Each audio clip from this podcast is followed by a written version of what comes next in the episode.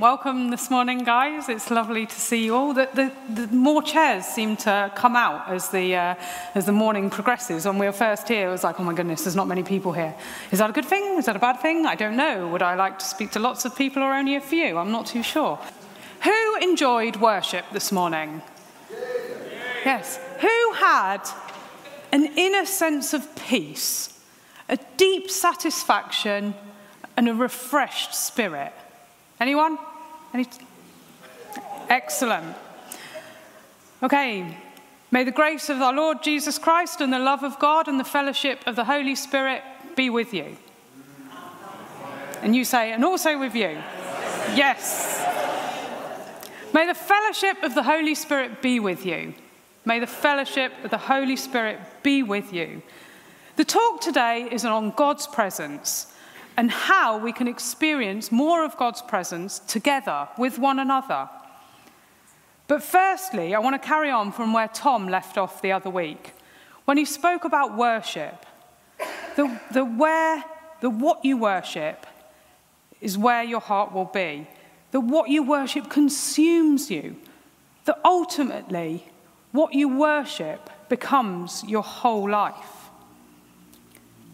Now, Tom was talking about how in today's society we are taught to worship the self, that everything is found from within oneself, that all you need for happiness is to please yourself. However, as Tom looked at this massively flawed attitude and explained that we are created to worship the Creator, we're created to be in fellowship with Him in fellowship with the Holy Spirit. This is where we find the true happiness, not in pleasing oneself. Now, the dictionary definition for fellowship is friendly association, especially with people who share one's interests. Friendly association, spending time with someone, getting to know someone, listening and talking to that person and sharing things together. That is the relationship that God wants, to, wants us to have with Him. We need to have fellowship with the Holy Spirit. God wants a friendly relationship with us. He shares in our interests and He wants us to share in His. He longs for us to be in His presence. I'm just going to pray. Father, thank you that you are here with us. Thank you, Jesus, that you are awesome, that you are mighty, and that we can find deep satisfaction and peace in you. Holy Spirit, I ask that you would come this morning, that you would fill each and every one of us. Lord Jesus, that we would be refreshed and revived with your purpose for our lives. Jesus, would you speak to every person here this morning and encourage them in what they are doing? Encourage them on with you in what you have for them. And Lord, I pray that everyone here would experience a deep sense of your presence. And everyone online too. We don't forget you guys online. Pray for you this morning as you are in your homes. Holy Spirit, that your spirit would fall fall upon those homes this morning. Fill those homes with peace and love. Thank you, Jesus. Amen. Now, I don't know about you, but I really love the presence of God in worship.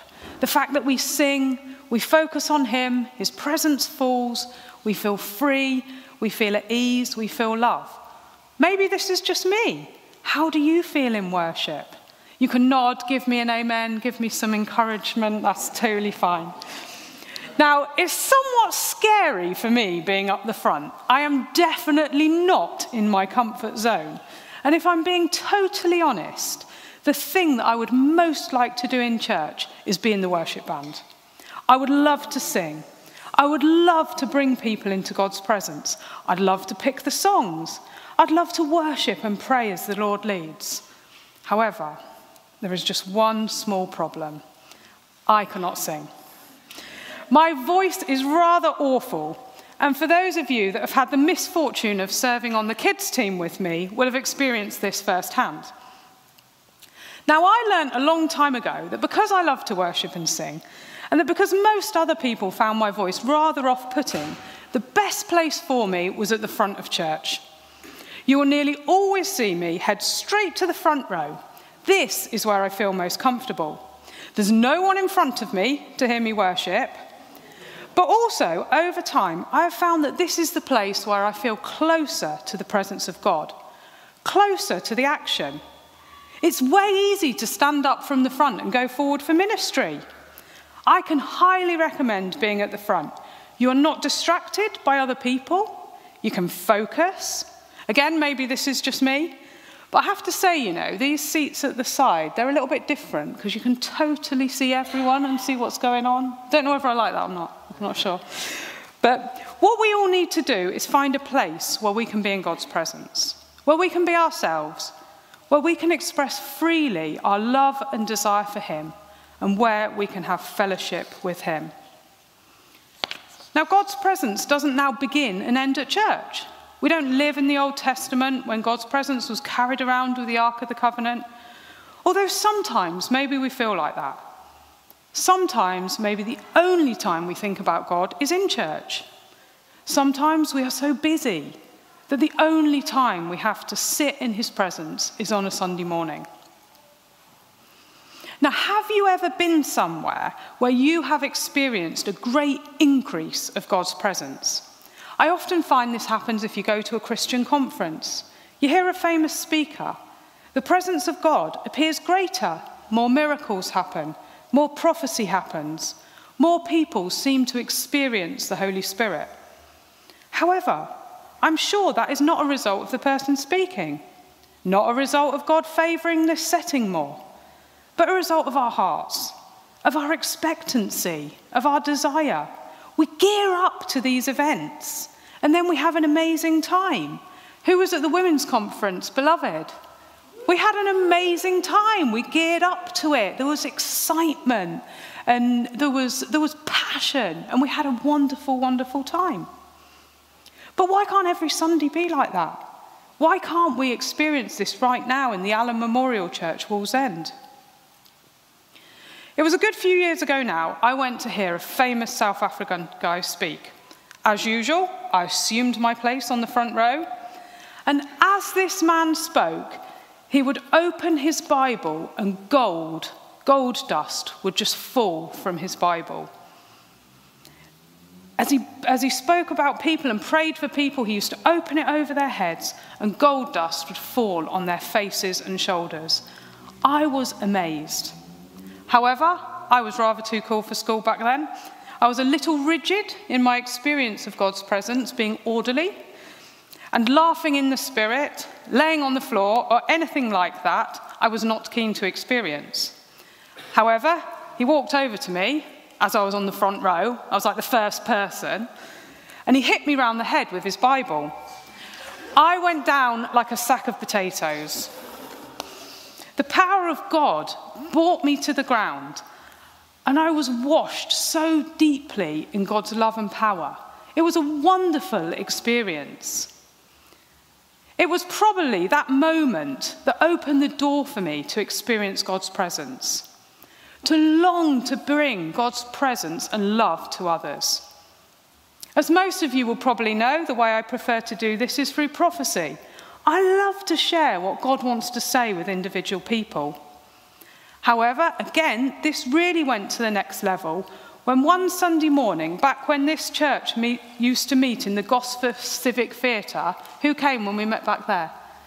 Yes. One Sunday morning, Dave spoke on prophecy, and then he said, We're going to practice. Now, he'd asked a bunch of us to come up the front and share words. However, just before we started this, he whispered to me and he said, Freya, make this individual. And I was like, ah, oh no. And I was so nervous. But the blessing and feedback from that day changed my life in so many ways. So the question is how do we get into God's presence? How do we fellowship with Him? Now, I'm going to show you some pictures on the screen. Well, Joe is. And um, you all need to tell me what you expect when you see this picture. What do you expect? oh, wow.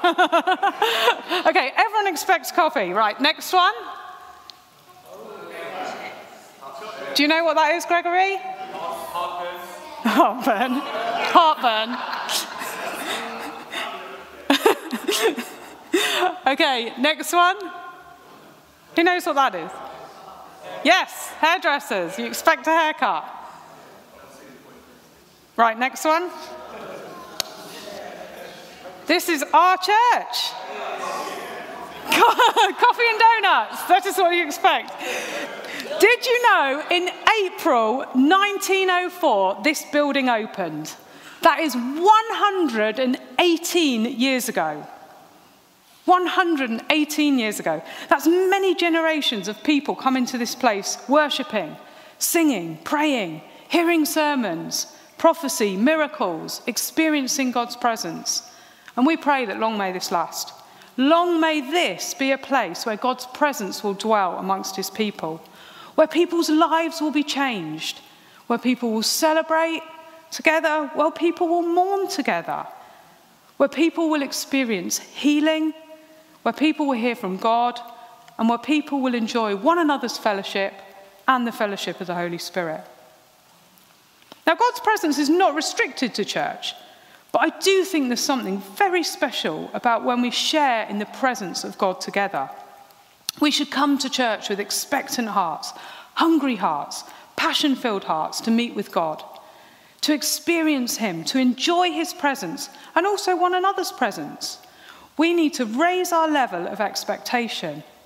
I'm sure the key to experiencing more is to raise our level of expectation, position our hearts for more, be hungry, be desperate, be aware, be awakened. Also, we need to bow our lives before Him. We need to submit to Him. How do we do this? We kneel. We kneel down before the King. Now, historically, kneeling to bow at the feet of another was common practice and a universal sign of submission, respect, honour, you would expect to kneel before a king or queen. In fact, the Hebrew meaning for worship is to bow down, to be in reverence, submission to a higher power. A quote by Abraham Lincoln says, I've been driven many times upon my knees by the overwhelming conviction that I had nowhere else to go. My own wisdom and that of all about me seemed insufficient for that day. American evangelist D.L. Moody said, Every great movement of God can be traced back to a kneeling figure. Now, all through the Bible, we see people kneel before God. Moses in Exodus knelt low on the ground and worshipped before God. He was asking God to be with the people, to forgive them, to go with them. King Solomon after finishing praying, he arose from before the altar. From kneeling on his knees, he spread his hands towards heaven. He had been down on his knees. Now, Solomon was the king. People must have knelt before him daily. But he bowed down on his knees before God, the King of Kings. In the book of Daniel, it describes three times a day he got down on his knees and prayed, giving thanks to God just as he had done before. So obviously, he did this daily. And we all know that he was in a pit of hungry lions and came out unharmed. In Matthew, we see the man whose daughter had just died come to Jesus and kneel before him and ask Jesus to put his hand upon her and raise her from the dead. And he did. In Luke, we read of Jesus kneeling to pray before God at the Mount of Olives. Jesus went out, as usual, to the Mount of Olives, and his disciples followed him. On reaching the place, he said to them, Pray that you will not fall into temptation. He withdrew a stone's throw beyond them, knelt down, and prayed. As usual, suggests that this is a regular occurrence. that this is the way he would spend time with his Father, that this is how he would come before God. Paul was often found on his knees praying with other believers, being submissive to God, bowing down before him and praying. And in Romans it says, As I live, says the Lord, every knee shall bow to me, and every tongue shall give praise to God. I hope you're following this, but there's something in the act of kneeling, in the act of reverence, of submission, of worship that ushers in the presence of God, that puts us in the right place before Him. It's a physical show of our hearts. Muslims understand the importance of kneeling and bowing down to pray. I don't know if you've heard of the ministry Healing on the Streets, which Mark Marx started in Northern Ireland. One of the main characteristics of this ministry is everyone getting down on their knees on the streets, come rain or shine, and waiting, inviting God's presence, and then just waiting. And I could tell you so many stories of healings, miracles, signs, and wonders from this ministry. A quote from Mark's Marx's book In the act of kneeling, not only are we expressing our humility and dependence on Him for everything that happens, we either remain on our knees until His presence comes or we go home, because there is no point in doing anything if His presence isn't present. Nothing happens without his presence. When we used to partake in healing on the streets, when we used to go out there, there would be times when we would kneel down, the rain would be pouring down, and we would stand up and our knees would not be wet. And, you know, we would be kneeling on soaking pavements and we would get up and they would not be wet. And it was just amazing. It's an amazing ministry. The key to experiencing God's presence is attitude, it's expectation, and it's submission.